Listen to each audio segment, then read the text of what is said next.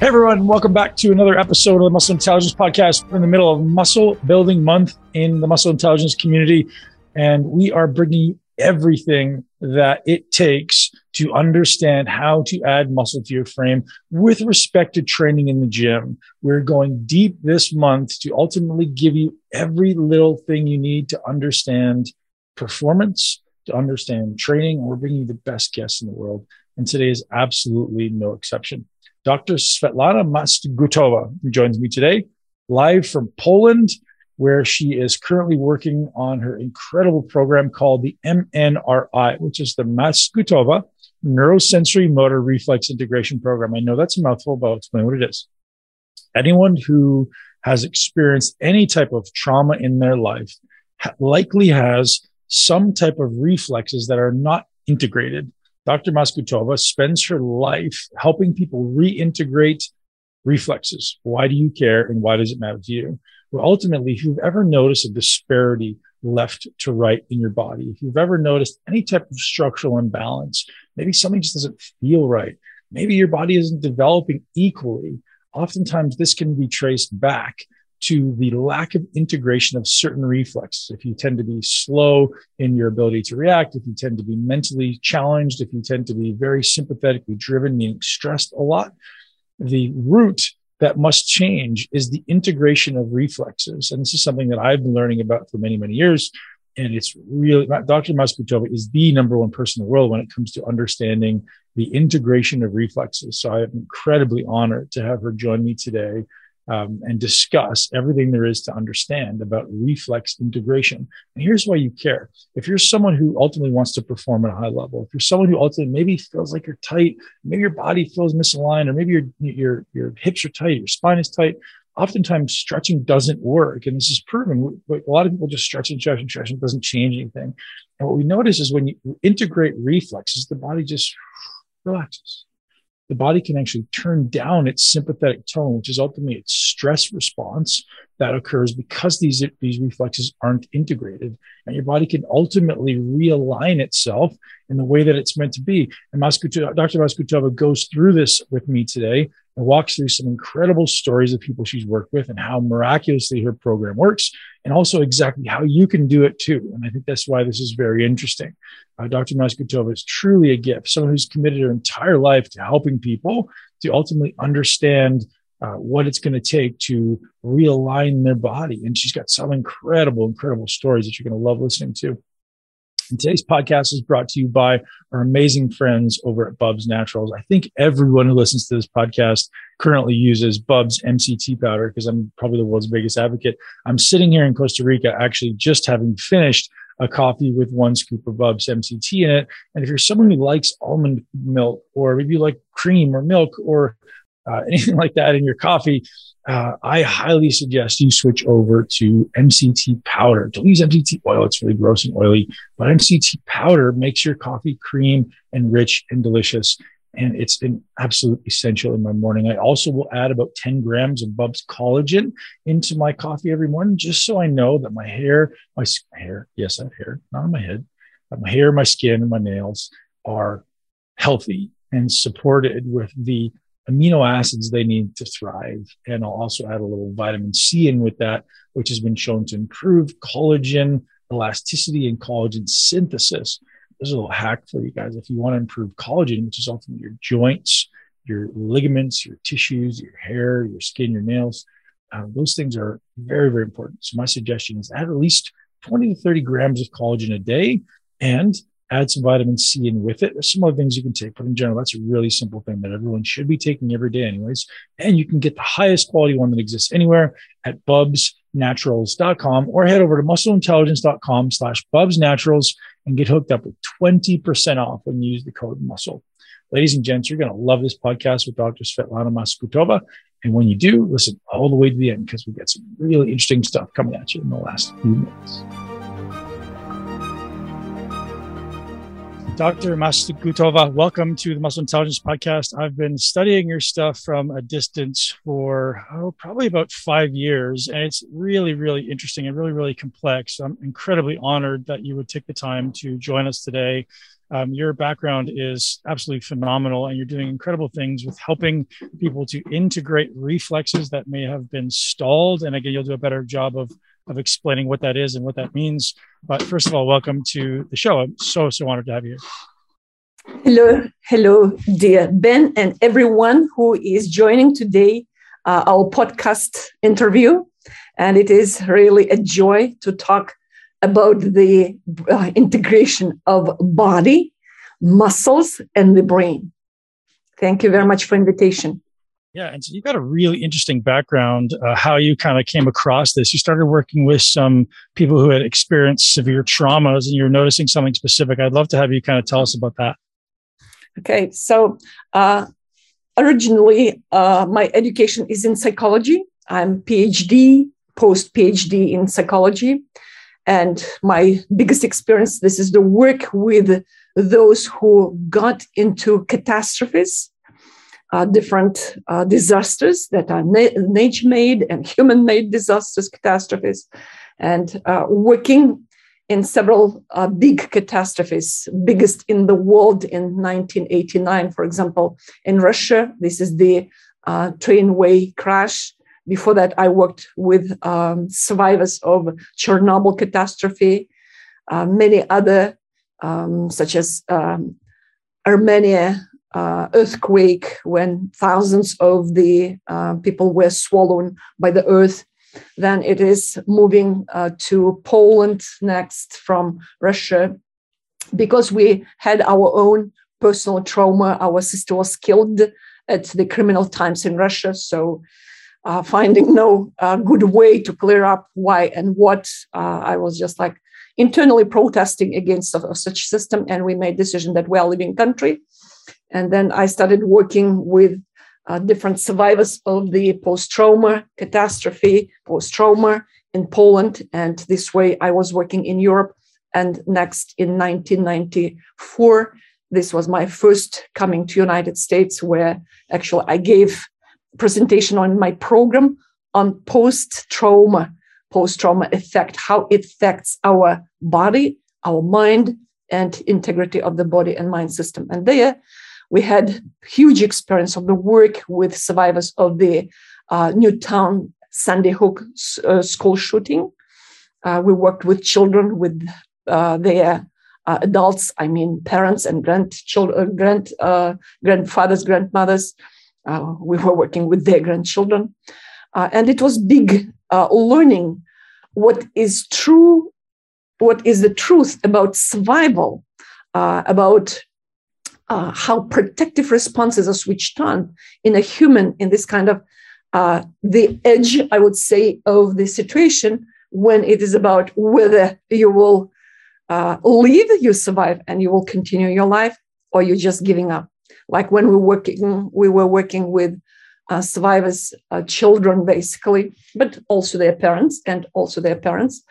Uh, in Ufa, after the uh, trainway catastrophe, when two uh, uh, two um, trains were coming to the valley where the gas uh, leaking had happened, and it was just like tons and tons of gas. And suddenly, this explosion had happened, like equal to atomic uh, explosion. Um, there were children, uh, let's say, some of them didn't have arms they were burnt and broken no arms or uh, for example big burning burning of the skin burnt pathways uh, breathing pathways breathing pathways and also uh, let's say um, some of them didn't have nose somebody didn't have eyes uh, or uh, they became blind or no ears and so on. Just like uh, watching all this by itself already big trauma for first responders for those who are helping them. And i was there in the role of voluntary specialist um, of psychology basically. And i came with my big luggage how i was thinking. I'm the dean of practical psychology in one of the uh, moscow district um, universities and i will just give the best my knowledge new technologies and so on and coming to hospital everything was upside down in my professional attitudes, in my professional uh, belief, when I understood nothing will help actually uh, these children, uh, something like, uh, let's think now about uh, how we are going to release your emotional tension. Nothing was working. They were not hearing uh. They were not understanding instructions. They were in this kind of comatose state, uh, in shock state. When cortex, the words, the processing of the words was not available, and you were to think how you can help these children. Uh, why I'm talking about this? Uh, because this is the real situation when uh, human life is on edge and you need to do something. Or if you cannot do uh, the proper things, then uh, children were dying, and they were dying. Every uh, sixth child were dying in our hands. And there, the understanding came how body by itself is a organization that you cannot just like refer only through comprehension, through language, through cortical stuff. You need to go uh, with some other pathways in the nerve system to reach uh, the subcortical structures of the brain that were worried, they were uh, governing the protection survival mechanisms. And you were like to reach this sentence and to come down them. No words. So, what can be that? Non-verbal techniques. This was biggest discovery that in post-trauma state or in just more stress state, uh, we need to know as professionals, and especially when you are talking about the people that are training their bodies uh, and training, because sports by itself already huge stress. Maybe it is eustress, positive stress, or negative stress, but it's so important uh, to understand that there is no any stress, a stress that is worth of losing the health of your own nerve system. This is where we came to understanding. Let's reach the nerve system, the body, its muscles, its fibers. What are the rules? What are the laws for the work to keep them safe and also connected with the brain at the same time to uh, keep your wholeness as a human, as a human, as a person. Uh, and this um, experience was for sure just huge with discoveries that, oh, skin is important for release of the stress. Oh, muscles are important, tendons are important, the ligaments are important. And except all these kind of elements in whole body structure, segments are important. And unity of the upper limbs, lower limbs, important, and connection of the head and body. But end now. Uh, what is like governing now w- within all of our body uh, when we talk about the nerve system and highest level of that, uh, our brain and cortex. And it was step by step discovery, discovery after discovery, when we understood, oh, there are some more secrets in the links between the brain and the body. So our teachers are people, survivors of different traumas and stress. That's so beautiful. And there's so much wisdom in that that we have to unpack that I hope to unpack. And I think for all the listeners out there, first to acknowledge that most humans have some semblance of stress and where this is applicable is, is I've seen this, you know, you work with a lot with children who you may not even know where their stress comes from. It may just be the lack of the integration of these reflexes, which I'd like to jump into. And obviously, many adults have trauma as well. And I think a great place to start, uh, Dr. Uh, Masgutova, will be um, you, you mentioned like the trauma response. You said like when people are experiencing trauma, there's this this internal response, and I'd love to unpack that because I think my audience has, has a good understanding of how the body works. And I'd like to have you just maybe give us an indication of maybe what that actually looks like at a psychological and physiological level, as far as when the body is experiencing response. What kind of uh, reaction is it having? Mm-hmm. So uh, here we um, we will touch like several terms based on your question. Stress. What is a stress? So stress. This is non-specific response of our body-brain system to some stimulus that is whether too intense, whether it is affecting our body too long or frequently, and it is of the level that is, so to say, crossing the norm the normal uh, stimuli effect, uh, which means many times it is uh, a stimulus that brings to overexcitation of the our, our nerve system. Our sympathetic system brings thousands of stimuli just to understand what is the possible danger for our uh, body mind system. And here the work starts. Now, if this stimulus is really uh, much stronger than the uh, I would say, average level of stress uh, means, then it goes to the in the direction of a trauma. So trauma, this means a stress level of stress when we stop governing it by our cortical functions. So now our survival process is so intense that it is just like overwhelming our body. And we cannot now regulate our excitation. This means on uh, sorry for going deeper. This means that our GABA neurotransmitter which is inhibitor in our reflex circuits you solve the secret actually telling that this the secret of all our method is about reflex how to link, link the body mind system so now we can imagine that this stressor is uh, uh, of the level of unbearable uh, stress. Unbearable means this is not encoded in many aspects and our um, brain, in amygdala system, we call this amygdala system that is decoding the stress to find out if it is in our genetic code, can we protect ourselves easily or not?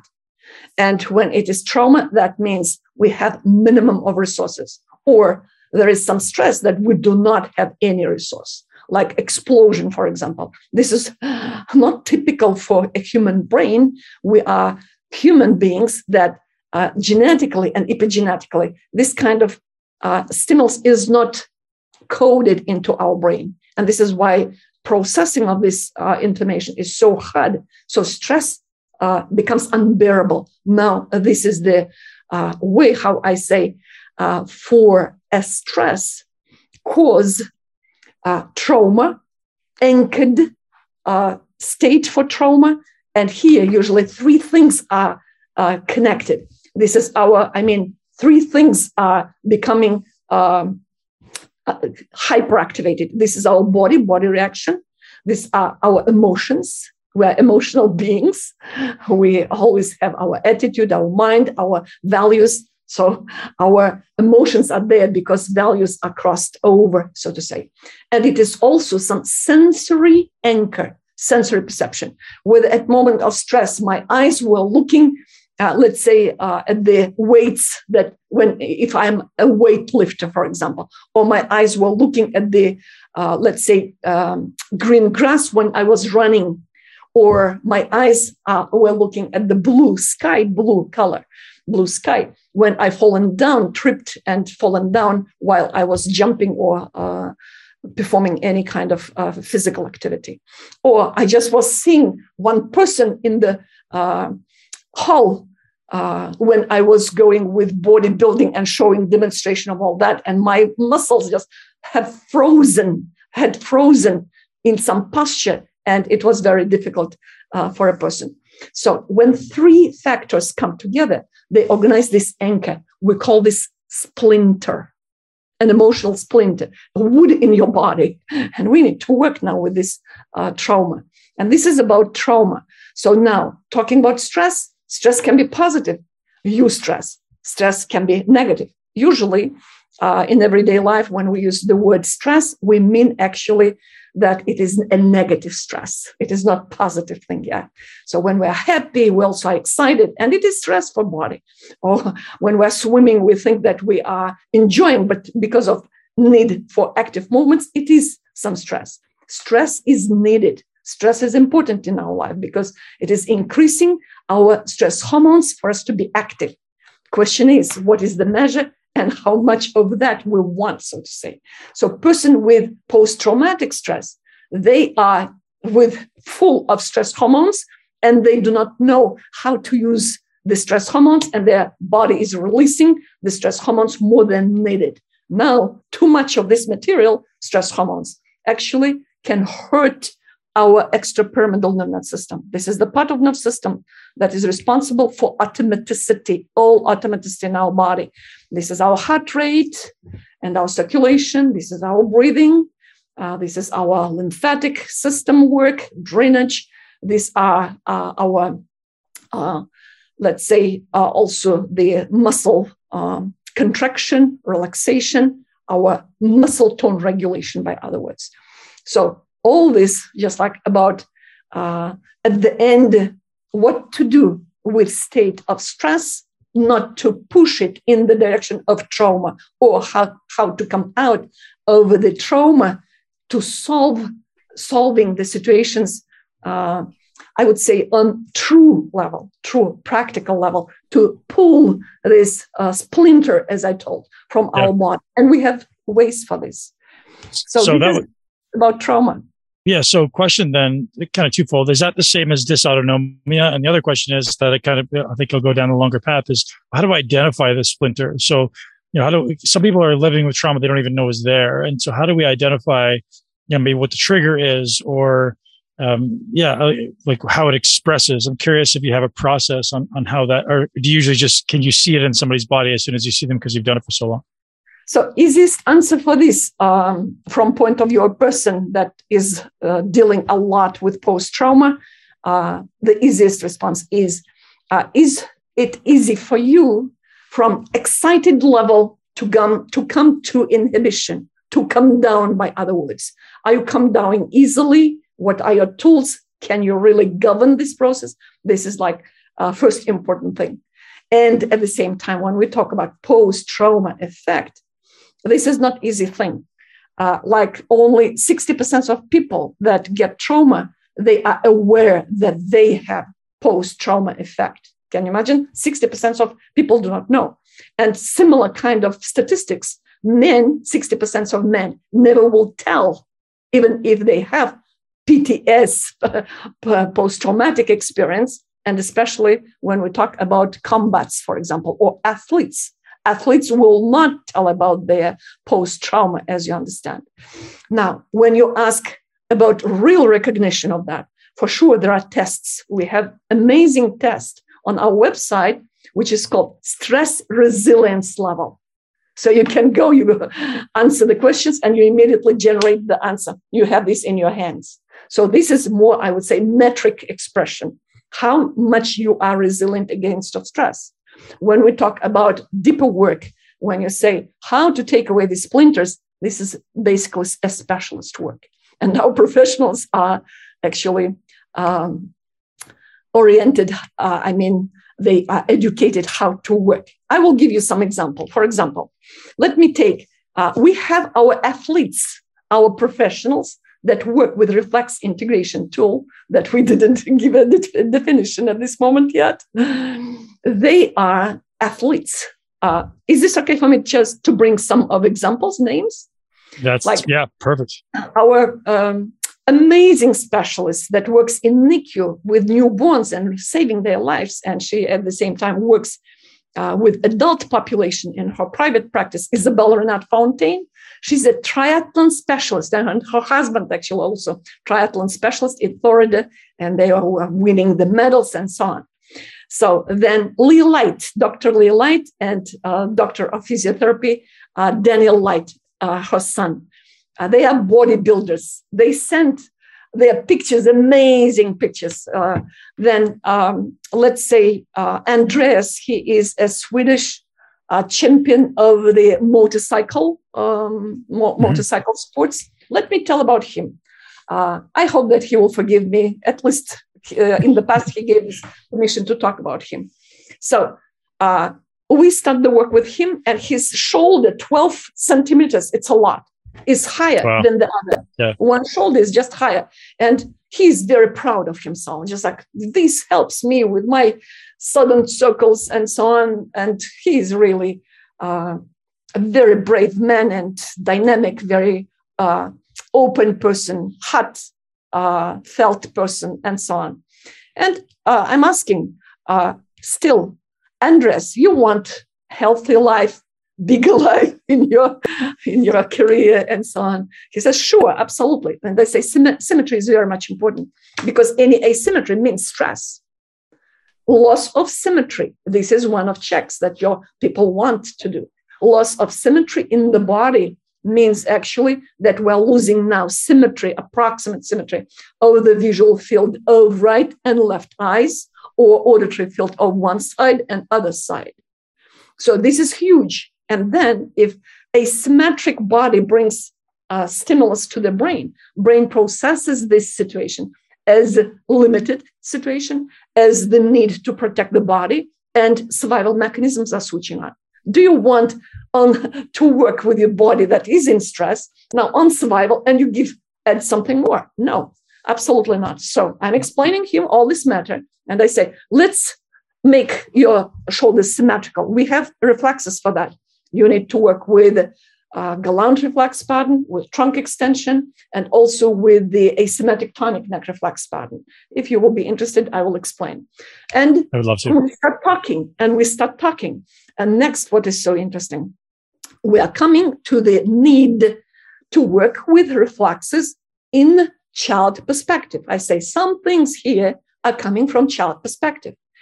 And next, I'm asking, uh, tell me please, when you think about your uh, home, about your uh, age, what age comes to you very fast? No, don't think. And he says, this is for your old age. Okay, let's think. Uh, where do where you were living? What your was what was your home? Uh, what was the environment? Did you have other siblings? Uh, what were the relations with parents? And so on. Discussion, trauma, very big trauma. When uh, growing next at 12 year old age, boy makes decision. I'm going to be very different. I cannot talk.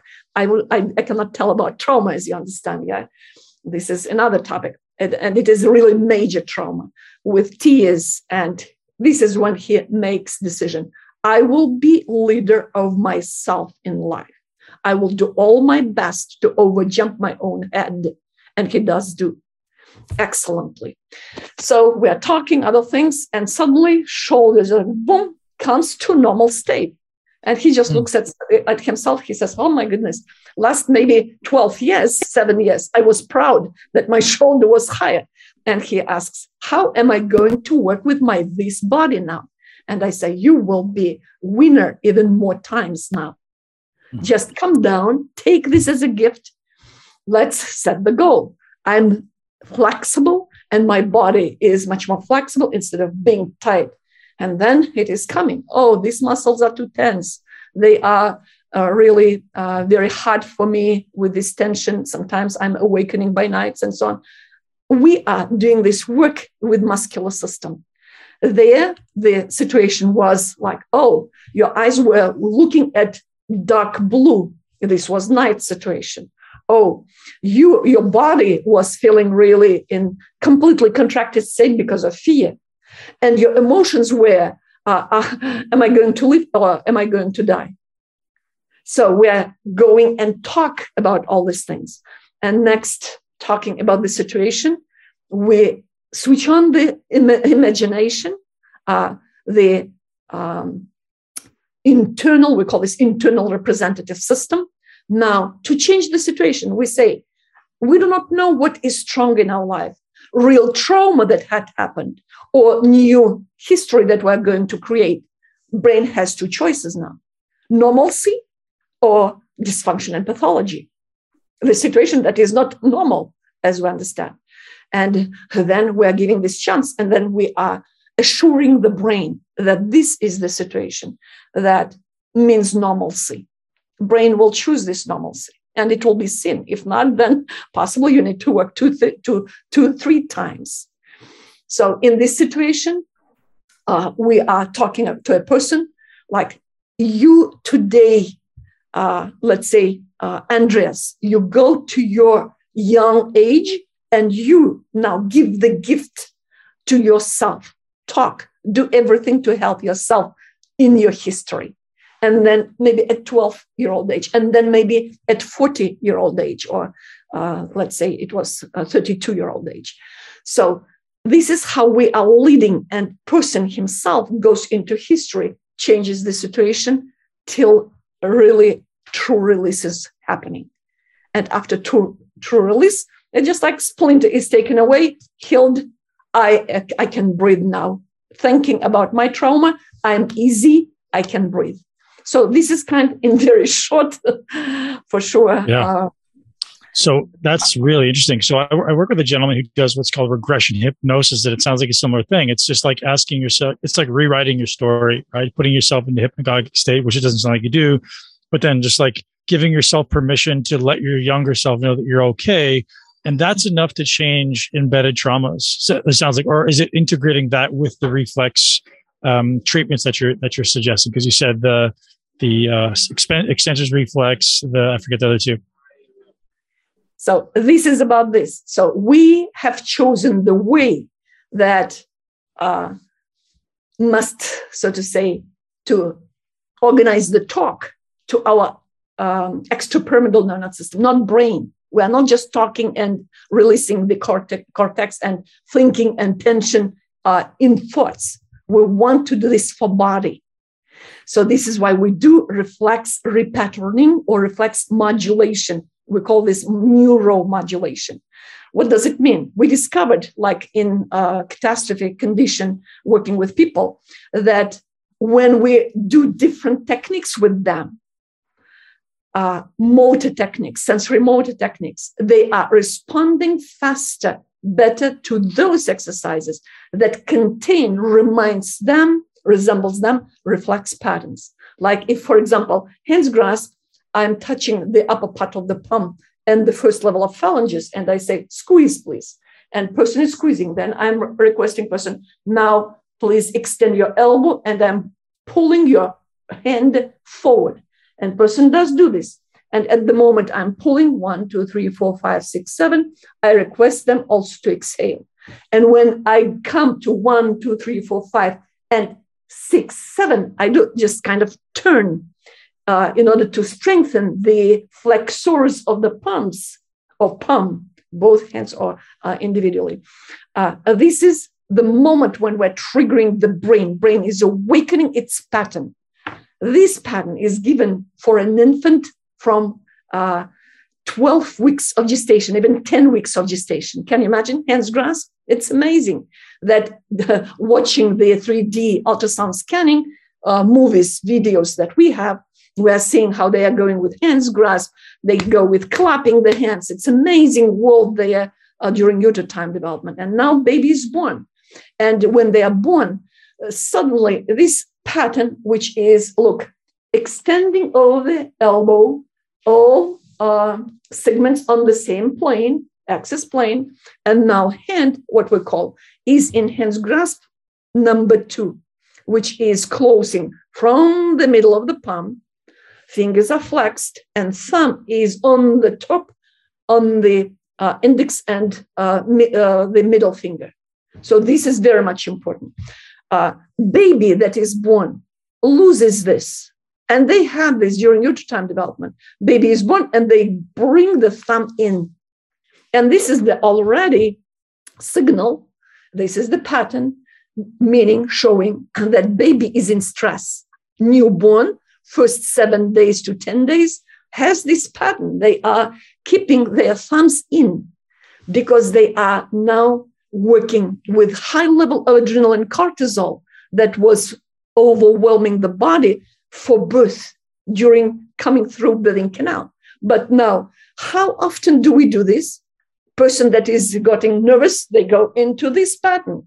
They count money, they seem money is lacking, they go into this pattern. They are cold, they go to warm up themselves into this pattern, which means it is a regulator of with a high level of stress hormones, with a lower stress hormones. So this is very much important. And now look, hands grasp reflex pattern. We want to talk to the brain, non-verbal way. We are keeping silence. We just are doing the exercises and specific techniques in order to get the brain. And if I feel that body now reacts, squeeze, strong, strong, strong, strong, and at the end of the exercise, I'm doing this uh, like curling, rotating my fingers in the palm of a person. Suddenly, strength even is bigger. Now I know brain responded. This is good. So these are kind of techniques that resemble reflex patterns. And this is our hope that from sensory beginning, this is a receptive field, the upper part, distal part of the uh, base of the palm and first level of phalanges. This is receptive field for hands grasp, phase number two. But if person is there, I mean, goes with the thumb in like uh, at early uh, time of birth, then this is primitive reflex. And if our child goes over one month and a half, this means now possible pathology of the nerve system functioning. At the university where we're teaching, we explain our students if you see this, this is your responsibility immediately to refer person to a doctor, to neurologist. So this is one thing. Now, if in norm we are going to phase number two and we're developing, we are developing this in dynamic. It's not just like the whole time it will be like this. At four months, we go to hanging grasp. And we sometimes we show, Ben, let's do this with you. Please, hands in front of me. Go repeat what I do. Repeat what I do. Thumb is in. Thank you. Out. Apart. The thumb is going to the side and other fingers are grasping. Now do circles. Other side. Now do this. This is the time of four months when emotional brain is active. So if person is like there, uh, the fingers cannot come together and apart. It's more like scratching. We know already, ha ha, emotionally, person is not doing easily. This is the check for athletes, by the way. Okay, then we do index finger. Then we do pincer gripping. So, and if athlete or any other person does do it this way, how I uh, show the other three fingers are flexed, all is okay when we talk about reflex. But if they will do this, then we know, oh, this person went to cortex level and this person is not an extrapyramidal nervous system while I'm demonstrating. This person learned for hands grasp and manual skills based on cortex functions, but not natural uh, mechanisms and processes. Does it make sense? Then totally this, makes sense. Yeah. And look, three fingers, which is, which is tripod gripping, two fingers are flexed, tripod gripping. Now, if person cannot do this, athlete, we know, ah, he doesn't like to write down. This person is not the best with fine motor coordination. So you were norm, bravo, except that timing for first phase. Time was a little slow, yeah. yeah, some delay was there, and we can improve these results. Why I'm talking about this? Look now, what is our discovery, for example, just about this one reflex pattern? When we were using BTS EMG machine with my son Dennis, we were putting 84 electrodes on different muscles 84 electrodes. And then we were looking what is happening with many, many parameters of the muscle functions. We found one thing that hands grasp, hands grasp is not just for manual skills, how we were stating the whole time. Child develops hands grasp, manual skills will develop in norm. Now we came to understanding that hands grasp affects muscle tone regulation. Can you imagine we are working with hands and we're affecting our vestibular system. Because if vestibular system is not participating, then we cannot talk about muscle tone regulation. And it was discovery. No, what we do ourselves. When we're walking fast, let's let's say me, uh, I'm in matured age already, and I do not run every time. Yeah. So when I'm walking, I'm going with hands grasp sequentially. One hands grasp other. Inhale exhale and i'm walking. And i know at this moment i'm tensing my muscles well enough for brain to think that i was running. That's really interesting it is very interesting now yeah. i'm not there but i want to tell you one thing this is not just like muscles that we are working with these are brain muscle connection and reflex pattern is given epigenetically, genetically uh, to our brain. These are the patterns that we have. And what is such a shame? Uh, Sechenov, 1860 63, brings the publication Reflexes of the Brain. And up to today, day, we didn't study or well enough the patterns of the brain that are reflexes. This is where we are really putting our, all our effort, research to understand people, for people.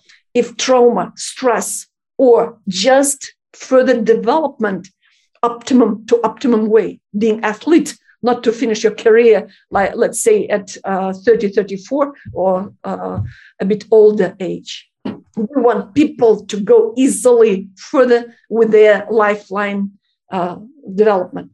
And now, look, uh, I want to bring you example with hands uh, with hands grasp. Okay. So when I will tell because I have know your body. So, but you can try this. Please put your other hand on the uh, stretched arm. So this arm, you are checking strength only. Now press down, and this arm doesn't want to um, go down. It is resisting. It keeps the same line. Press, please, strong enough. Yep. Okay, yep. feel this. Feel, feel, feel. Be honest and strong. Yep. Now, with the same hand arm, go for hands grasp. Hands grasp, and now press.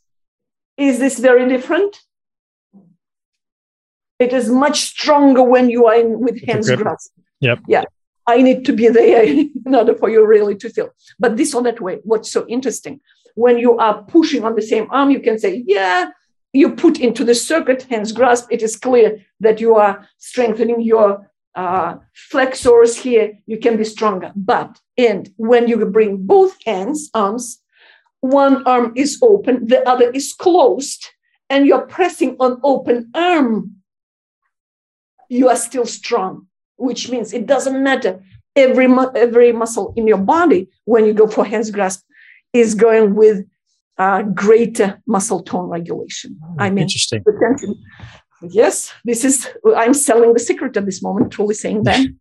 This is how yeah. athletes, this is how athletes, runners, for example, can win their competition just knowing the loss that from time to time at least make your body lighter.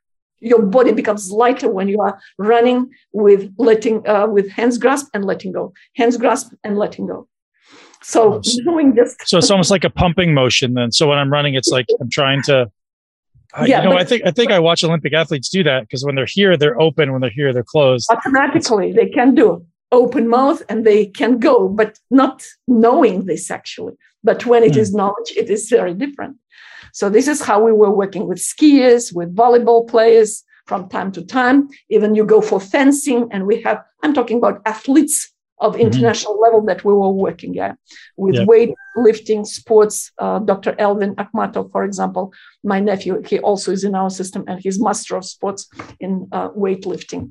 Yeah. So these are the exercises that you can use in order not to destroy your own strength of the muscles and nerve system for nerve system to uh, to be in progress uh, in normalcy, I would say. So, so this was one example. Yeah, Dr. Masgutova, I'm curious if we could just define a reflex, because I think that would be an important kind of jumping off point for people to understand. A reflex is automatic response of our nervous system for specific stimulus. So um, this is the stimulus that can be of different modalities. This can be touch uh, for tactile system. It can be uh, deeper sensation, proprioception, uh, our um, tendons and ligaments, for example. It can be also the modality that we call auditory, visual, vestibular. Uh, these are main modalities. So, sensory of different modalities affecting our uh, body in specific places causes the response. And response must be proper. If I'm touching, look, the receptive field of the hands grasp, the upper part of the palm and the uh, phalanges level, uh, hands grasp must happen. But if I'm pushing on the uh, the proximate base of the pump, then hands supporting must be there. Very much important when you're falling down, you need to catch up your body. But this also serves for you to feel safe in your physical space.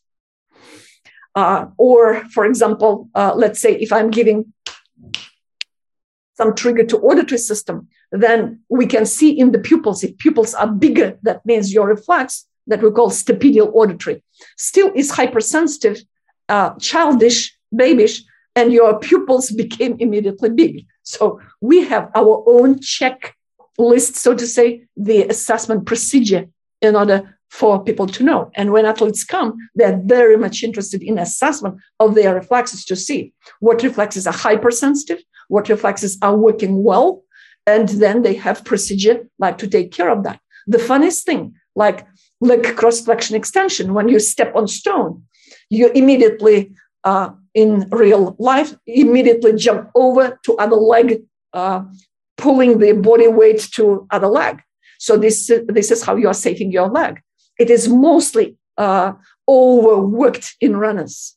And we think, oh, runners for sure. They're perfect with their automatic gait, with their leg cross flexion extension. But with years and career, they, are not taking care of all this. They are worse and worse with their reflexes. So reflex is not working. That means then natural automatic response of muscles for uh, contraction, for lengthening will not work. So the mechanism that was discovered by uh, Charles, uh, um, Charles Sherrington, Great Britain, uh, at the beginning of century, uh, the law of elasticity, muscle spindle elasticity, just is refusing to work. This is why when we are overloading, possibly uh, some people like think they're good, strong, breaking of the tissues happen, whether that are uh, tendons bro- uh, cut, uh, tired, tired, whether it is the breaking of the bones is happening. With one person, it happens under the same condition, with the other, not. We find that actually service of reflexes is not strong. So reflex is also created for taking care of stress. Look, it is the response of our uh, nerve system and extrapyramidal in first order, everything that is for automaticity. Then we understood from definition that sensory stimulus and motor response must be connected. Proper motor response must happen for air reflexes. If it is ears, for example, then tympanic membrane. Uh, if it is touch, then muscles. Uh, if this is light, then our eyes. Plus, reflex is active in order to activate survival and protection in stress.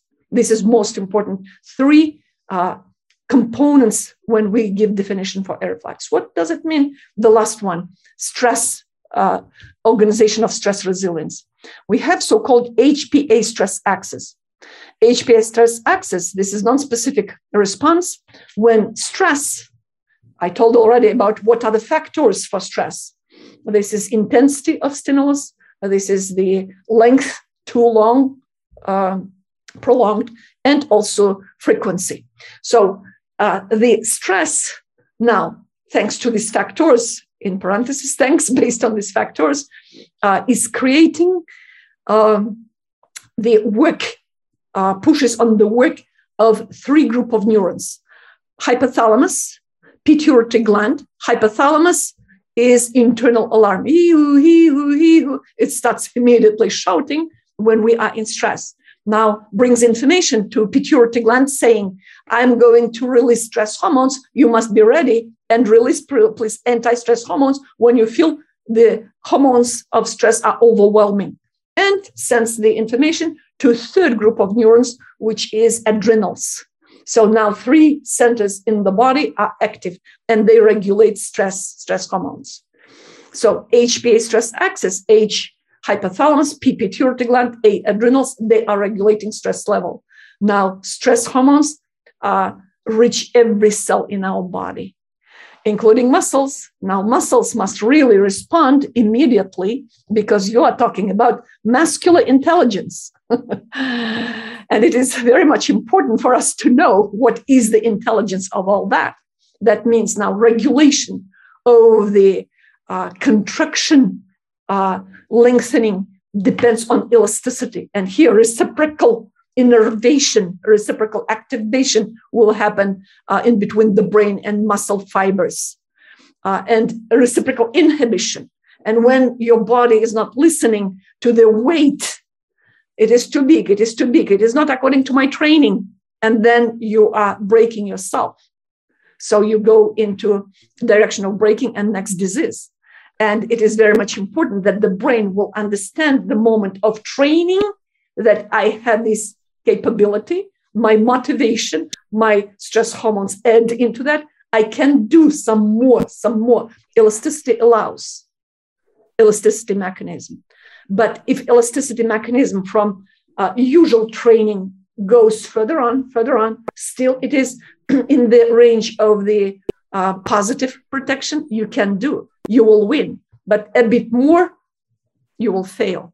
I mean, your muscular system just will fail. Now the question That's is, so do fascinating. we want to know about this? Do we want to know about this? Uh, oh, I yes. want to know everything about this. That's so interesting. Yeah. invite us. We will tell you. It's just like what is contracted muscle, what is the muscle length in normal state, and now what is the muscle in the when you are prolonging it, forced elongation. But then you need to know there is an area that we call guard response. And this guard response is muscular guard, tendinous guard, ligament guard. This is how we come so attentive way when we're creating our exercises and we work with children, with many children at this moment. Uh, 300,000 of children went through our therapists within four centers in the world, and uh, 80,000 of adults and athletes among them. Uh, PTSD post trauma conferences, we uh, organize conferences, they come and they learn. So now look, within this even understanding of elasticity mechanism. Now, elasticity mechanism allows from forced lengthened muscle to come to positive protection. Still, we are in the area of positive protection. But when elasticity mechanism gets the information, that is it, the, the end, the end. If a person is not listening to, damage of the body will happen, uh, damage of the tissue will happen. So we need to know what is reciprocal innervation, what is reciprocal inhibition. Brain must tell now immediately, hey, neurotransmitters, now please, acetylcholine neurotransmitters in contracted muscle, you are working for activation. Now you need to change the mode, and we will send you opposite thing, acetylcholine of inhibitory meaning, in order to keep you safe. And at that moment, elasticity mechanism uh, is there brings the information for muscle whether to lengthen or whether to lengthen, uh, whether not. We want it to lengthen a bit, otherwise trauma will happen. Better to fall for overload to fall down than to traumatize your own body. So these are tiny kind of reflexes of tendons of the uh, spindle cell that go to bigger reflexes, such as core tendon guard, when we are protecting our own core and trunk, I mean the uh, spinal column, for example. And the same with upper limb reflexes and lower limb reflex patterns. It sounds like this is something that probably most athletes experience in your in your um, experience. Is this something that most athletes have? And and then maybe how do how do we? You said runners have you know an overtrained reflex. What would we start doing to reverse that? Yeah, uh, Ben, this is a kind of thing. uh, all our life helping athletes, individual individuals. Still, we couldn't reach bigger groups of athletes, trainers, uh, the sports. Uh, they are just like dealing with bigger things, as you understand. And at the same time, who is going to take care of the nerve system and immune system in natural way? Because sports must serve your health also, not only using your body. Second, it is about stress resilience how to make stress resilient, not your mind, not your, uh, I would say, emotions or motivation. We want to make resilient. Uh, we want to make your nerve system also resilient. Nerve system must be resilient by itself. And we do not have this kind of concept in the world in practical application yet. What do I mean? Look, what a resilient nerve system means. When reflex is maturing, so the paving of the pathways happen. So inside inside proteins now within the reflex circuit know how to act, how to provide the electrical potential within the reflex circuit. Now, resilience also means myelination when the fat uh, surrounding around the axons happen to isolate the axons for faster and proper work of electrical potential. This is from electrophysiology of the reflex circuits. Now, thinking about that, how we can work for paving the pathway, this is our memory. And repetition is the myelination. So that means, hey, being an adult, that doesn't mean that I must ignore reflex topic because it is like definition for a child behavior. Absolutely not. The more we work with reflex patterns, the healthier we are because now we are taking care of the nerve system and it is health of the nerve system and it is connected straight ahead with immunity then it is stress resilience and the better the best thing is third factor for this and basis is neuroplasticity do we want neuroplasticity when brain is changing itself Absolutely, yes. When brain is creating new pathways, and this is what we want, then we're stepping into the area of neurogenesis. Our even stem cells will be produced better, more, especially a trauma situation for an athlete. So, Dr. Masgutova, how do we know? Um, you know, the, the, term stress resilience is, is a kind of a speculative one, we'll say, right? How does an athlete know when enough is enough? I think you know, there, there's these these people out there who are really trying to push their system. They're really trying to push their body, and mentally, we learn to turn that off. We learn to to, learn to turn off those physiological signals. And I'm curious if there's some way, like, is it just that we're looking for the breakdown of the the reflex, or like, you know, ultimately we're trying to create a an objective measure out of a subjective stimulus, right? So I'm curious if you have any thoughts on on you know when does this this um, reflex integration start to break down? And is there such a thing as you know stress inoculation? Like I'm actually making myself better at performing this thing over time. Mm-hmm. So as I told already, uh, stress is a needed thing because stress gives us strength. We need stress hormones. This is clear. The question is when stress hormone uh, stress hormones are working too much, uh, what is happening here? not answering your question immediately, I will just bring example.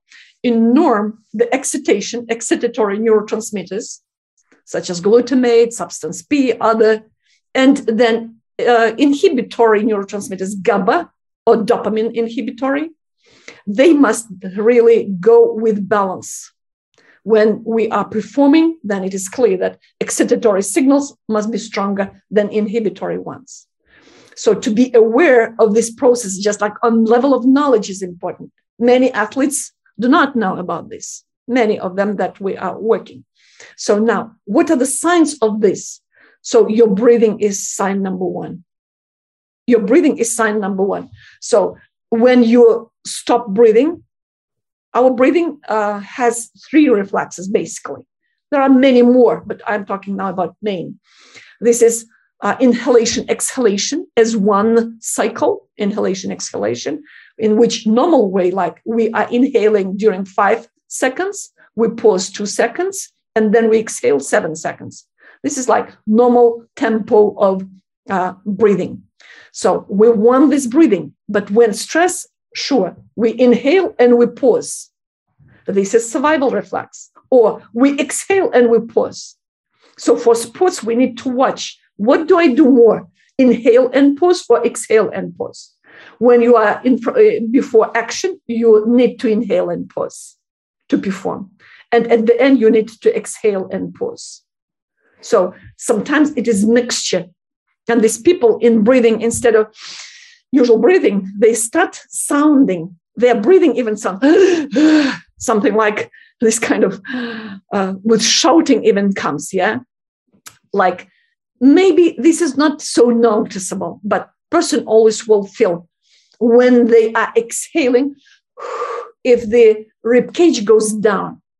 If rib cage is not going down and hangs, it is compressed, not good. Residuum volume of the lungs, not enough already. This is additional factor that is hitting the uh, hypothalamus, and you need to breathe much more often. Yeah, so rapid breathing uh, is there there are some kind of science in every human actually about this. The other thing is that we look if core tendon guard is working uh, appropriately. So, uh, like even simple things, you are bringing the arms and you suddenly pull them, and then you compare left and right sides. Oops, left side is not symmetrical. Without mind to do this automatic way, just to feel uh, that you really do honestly on body level, switching off your mind, your uh, critical mind. And uh, this is another sign hey, you lost your body symmetry. Up to one centimeter, up to one centimeter, look like nail length is okay. But if it is more, it is not okay already. So you are losing your symmetry, you are pushing you too much, do some exercises. What other exercises? We have uh, anti-stress uh, exercises. This is tonic labyrinthine. Then 18, you go to one side and you stretch your arm on the side. So we can come and give you this program. We can create program for you. We have already described exercises. We just scan one after another, suggest depending on sports. It is like overall warming up. Warming up is exclusively important. And then your direction in sports. So it is a possibility. I mean, if we go for uh, cooperation. So next, next, quad tendon guard is the response. Can you stand up? I don't know if environment is uh, allowing you to stand up and to see uh, your head at least. Okay, thank you very much. Stand straight ahead. And now please standing straight ahead, lean forward. Now maybe you feel that your feet went for foot grasp. Do you agree? Stay there, stay there. Do you feel that feet are going for foot grasp when you go forward? Yes. Yes. Okay. Now your trunk is uh, much more tense now. All back muscles became tense. Yep. And also your head wants to go back. So three reflexes: head righting activated, your trunk extension, and also your foot grasp reflex button. Now standing straight ahead, go back. Don't fall down, okay? Be careful. Now, look, your feet went with dorsiflexion in head direction. Do you agree? Yeah. Yep. And your head wants to go forward. And now your belly became active. All your mm-hmm. frontal surface uh, body uh, went to with contraction more. So look, completely opposite responses. So now with these responses, you really need to measure. Please, I will give you something another. You are standing straight ahead. Go forward, please and instead of uh-huh, and instead of using foot grasp, go to dorsiflexion of your feet, opposite. You cannot. You feel. So my knees this bent. Is, this is what is happening. Now go please back. Go back backwards. And now instead of dorsiflexion, try to grasp the earth, the ground. Oh, you see, you went with back even much higher. Yeah, so determining just how much you really in under this change condition can cope with your body posture if body posture still is still even going forward or back already tells you are you under bigger stress or not this is for determining like everyday stress you just stay and that's it one thing more stand straight ahead one thing more and please go forward and back slowly and pay attention at your vision. What is happening with your vision? When you go forward, okay. Thank you. Yeah, you are narrowing your visual field when you yeah. go with flexion and you are extending it when you go back. That means yeah. there's functional aspect in this reflex.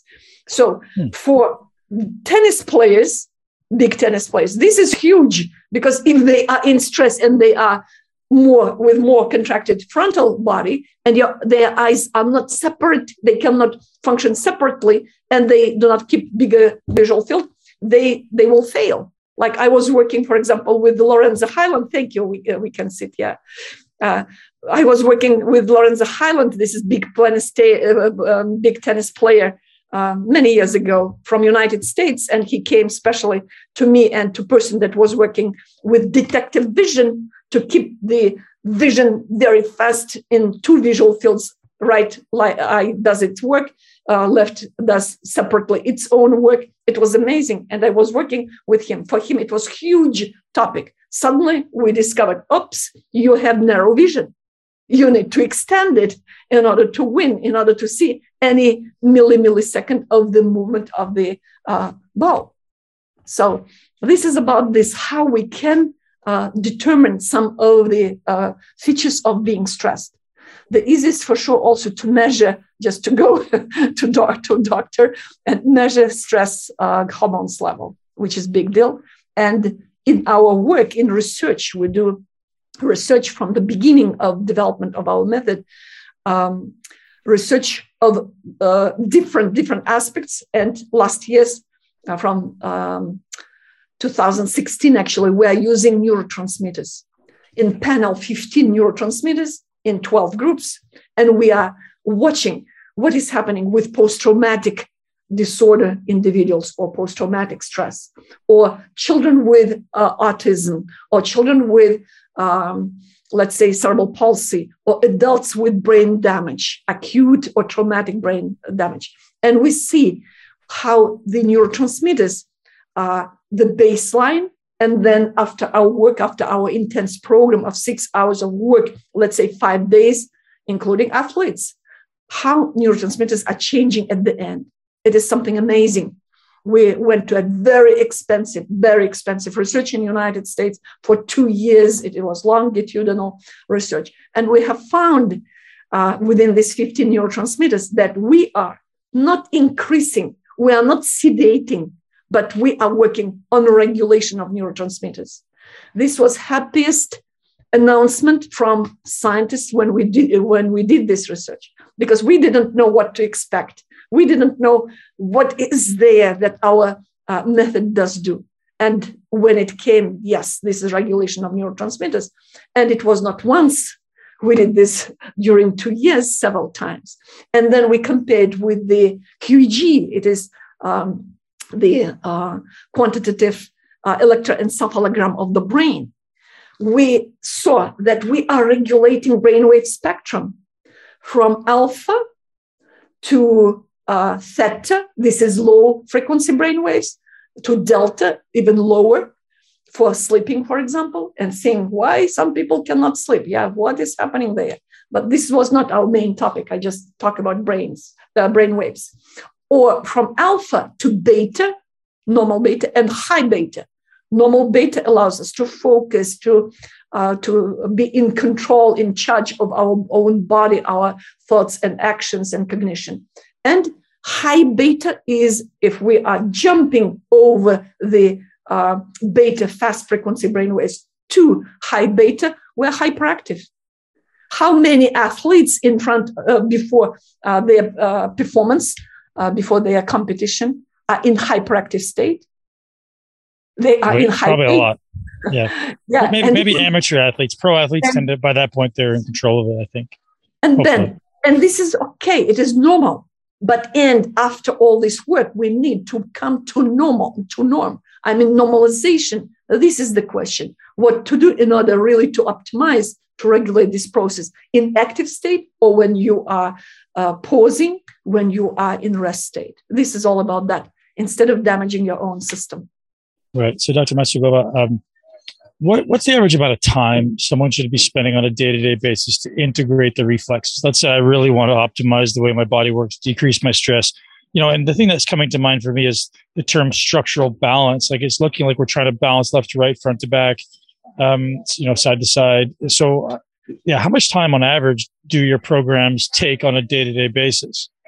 Uh, it it will depend on your possibilities for sure. Time possibilities are very much important for everyone. From 10 minutes to 20 minutes for an athlete are optimum. When we talk about deeper stress and trauma, it will take from 20 to 40 minutes, optimum. When it is really bad disease state already, then better come to us and we will um, tell about this. The best way still is to come to our professional to go through uh, the reflex assessment in points. We will tell hands grasp, for example, 14 points instead of, uh, let's say, from 16 to 17.99. In points, we will give you information uh, about your reflexes. And then we are creating your home program. This is the best. If it is about directions, let's say, for weightlifters, we will give specific exercises for runners their exercises for let's say um, skiers or volleyball players or uh, fencing uh, sports we will give specific exercises. So we uh, we have enough of experience within uh, work uh, with ptsd post-trauma uh, athletes. Some of them like skiers in the alp mountains broken all apart. We work after medical services we were gathering them into center bringing into uh, normal state and they were going through their crisis from through depression because they couldn't be the best skiers of the world or europe for example uh, if it is about here So we were working under stress, and some of them became trainers. Some of them opened their post um, uh, or their podcasts, for example. They open their own business of TV show when they're bringing the athletes and at the same time uh, giving announcement about uh, interesting events and weather or something like this. It sounds like your modality should almost be the first line of intervention for athletes, whether that be recovering from an injury or if they're getting prepared to go into to do a high performance workout. Does that sound like about where it fits? Like even before people do their warm ups and get into their high intensity training, doing some um, some reflex integration, neurosensory reflex integration uh, with using your methods. I think that's where it fits. Uh, ben, your question was the answer actually. So you told, not me, after our communication, you told it is first line, it is first step to serve your best. This is our opinion because um, we are born with reflexes. It would be good to check this material first, how our brain body produces uh, all these reflex patterns hands grasp, hands pulling, asymmetric tonic neck reflex, for health of the spine or Galant reflex pattern when we go side to side or Perez reflex pattern or Moro when we're frightened and we're falling down or fear paralysis when we are frightened, uh, frightened. So this is the stuff that to, to 21st century really has right to be known, period. Yeah. So this is why uh, we can come to your uh, group and just like to present the topic because you are like first one that is better more interested how i see with the nature uh, of the uh, body intelligence muscle even muscle yeah. intelligence yeah and I, I, think it's like everyone's spending so much time trying to improve their movements to try to improve their mobility okay. but it sounds like they're kind of fighting an uphill battle right it's like we got to do this first before we can do those things Okay, I will tell you one thing, like what uh, research we did for our internal research for sure with BTS machine, uh, EMG machine. So we ask athlete to go with leaning forward till the equipment will show that their muscles now are going with the vibration which is optimum for these muscles. You understand me? Like reach the floor, lean and reach the floor. How many times you need? Optimum for this is 23 repetitions. Hmm. And we say so just now, shifting weight forward and back from the toes to the heels, toes to the heels. While I'm saying back and forth, back and uh, I mean this kind of exercise when you're leaning forward and try to reach the floor. Oh, okay. Yeah, okay, when, got it. It's like touching your toes. Yep. This is what they use for warm up in many many sports. Yeah. Yep. So that's yep. what we were requesting. We were requesting them turn your head for asymmetric tonic neck. Bring your one arm, the same side arm, extend. Now bring your body weight on the same side leg. Flex your opposite uh, arm and flex your opposite leg. Leg. And now inhale and pull your body to the side. Does it make sense? Then in the yeah, middle, feels like yoga. Then I say head to other side, extend your hand, stretch it more, and the other side is flexed. Hmm exhale. Exhale is of huge importance. Every movement we exhale, which is not in traditional system, by the way. And people just like athletes come and like, well, your breathing is reversed. No, our breathing, exhale, inhale is according to protection and survival mechanisms. So now, this exercise, they need to do three repetitions only. Hmm. And their muscles, when they lean, show what they did within 23 times. Wow. This is fun. 23 yeah, great. equals three exercise like you are dancing and doing nothing. Actually, you do a lot. You activate the asymmetric tonic neck reflex pattern, which is about activation of the um, our vestibular system, vestibular nerve brings information, tones muscles of all the body, and we have the effect. Why not to do this for warming up? Just three times, three times. Then you do exercises that are mm-hmm. touring your muscles. You do not want to torn your muscles. Right. Um, the mm. thing that got me interested in this, in your modality specifically first, was I have young children. Now they're eight and 10. And as, as a parent, I was so concerned, well, not concerned, but aware of the, this reality that they could have disintegrated, if that's the correct word, uh, mm-hmm. reflexes. And I wanted to give them the, every opportunity possible. I wanted them to be able to access their brain at maximum capacity, be able to access their body at maximum capacity. So I started researching what you're doing a little bit. It's just phenomenal. I think everyone who's a parent out there should be taking your course. I think anyone out there who's at any desire to optimize their body should be taking your courses. And, and you still continue to offer these around the world now, right? Yes, we continue okay. to work with children a lot. We have programs, and I think that uh, some research at school in Louisiana, for example, demonstrates that they are studying thanks to all these exercises much faster. Like teachers finish their curriculum within half year, and they were just asking what to do now. Yeah, we were saying yeah. to live, to move more, and to strengthen the nerve system of children.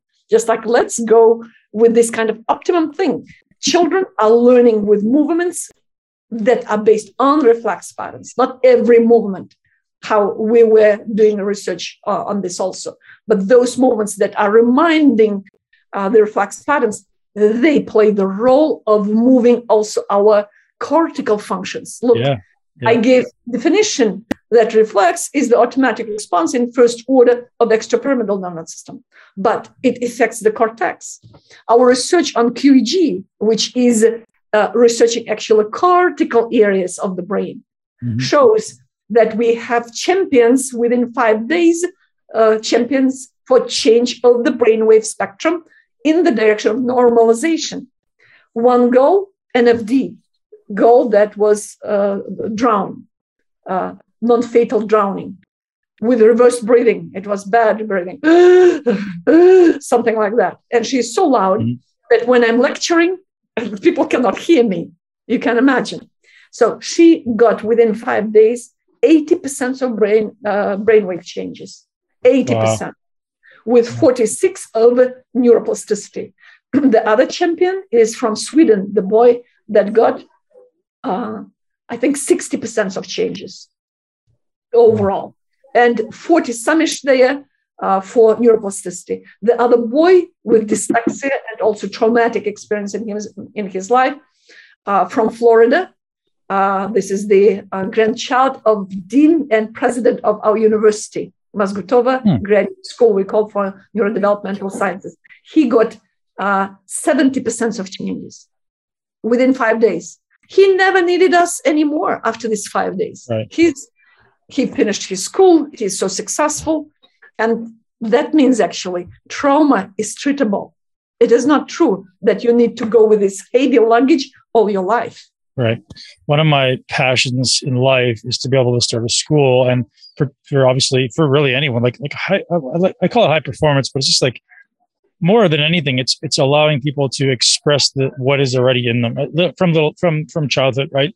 I think if we have something like this as part of a curriculum in school, it just gives children an opportunity to one develop physically, develop mentally, and just be the best version of themselves without having constant roadblocks. It feels like kids that sit so much or they spend time inside with artificial light or have poor nutrition, don't sleep well, all these things. If we just remove those roadblocks and allow the child to flourish the way it's meant to, I think I think the opportunity for human development is so much greater than it currently is. I mean, that could just be a a belief, but it seems like that has to be the reality. Mm-hmm. So I would love to have your your curriculum as part of a school, or if you don't already do that, it'd be a really great idea. Uh, dear Ben, uh, this is the biggest goal of ours. Universities created. We need to give attention because it's very hard time with COVID. We need to survive. The moment we will get accredited, at this time we opened only, we went through two semesters. Now the third semester is going on, one semester more. After that, we have right for accreditation in United States in Florida. After that, we will start thinking about school. But there are already several people that really want to propose school. We have this experience. We had experience in other countries, though. So we worked with children from three to six in kindergartens, from six to 10 at elementary school wonders were there, wonders. Now in Poland, uh, there is women uh, in the uh, place region that is called Kashuby, uh, and she had her daughter with brain damage. She has her daughter with brain damage, and she was 16 when they brought her to us. Then brain was damaged by her epilepsy attacks so badly that it looked as um, cerebral palsy, brain damage, cerebral palsy, and her knees were close to her core, flexed, and nobody could open her. 16 years. So it's just like this stuck. And she told that this is not possible, but still she wants to know what uh, could be like easier uh, way for her to live to uh, exist. What, how can we um, relax these contracted muscles? Everybody was thinking if knees are all these years are in flexion, the tendons are short, you will not be able to stretch them.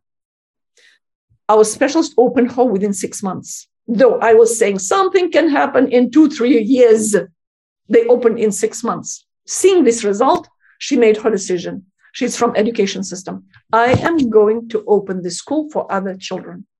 And she gathered all children, like over 50 children for first um, uh, for, for first year.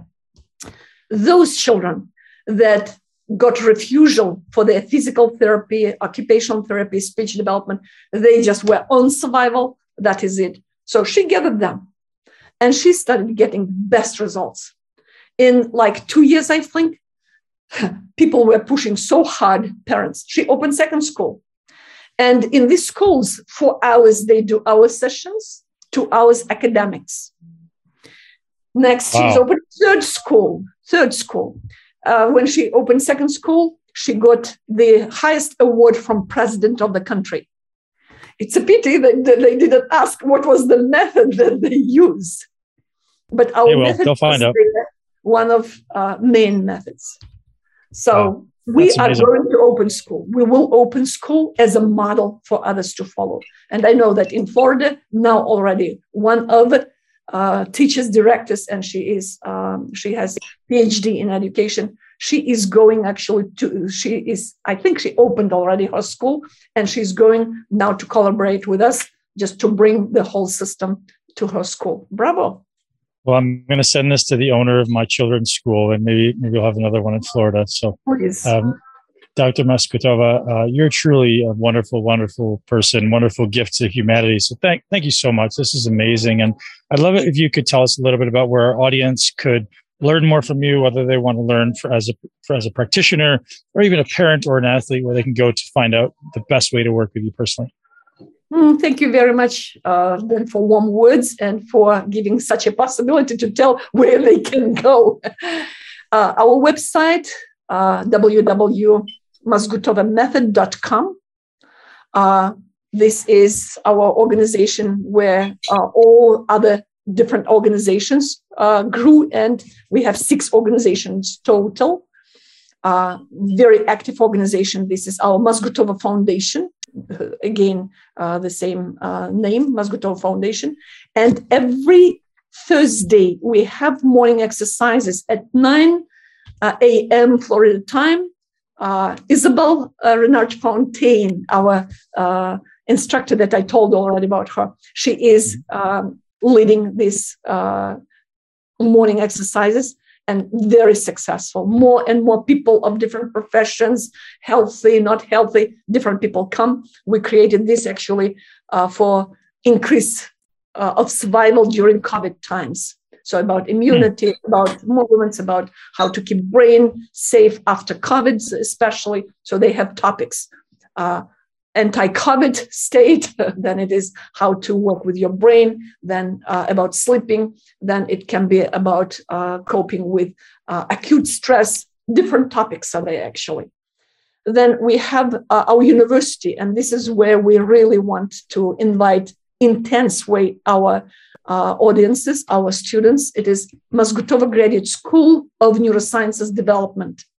This is the school that exactly shows um, the knowledge, gives the knowledge, and shows the mechanisms and laws of the work of brain and our muscular system that affect our uh, physical development, emotional development, behavioral regulation, cognitive development, and just it is about well-being not medical approach. It is educational approach. We want to go on the path of educational approach. Those students that are there not many yet that are there already they say it is uh, amazing uh, source of knowledge for any professional of helping discipline. And how long is that course? Is it just in person or online as well? It is online.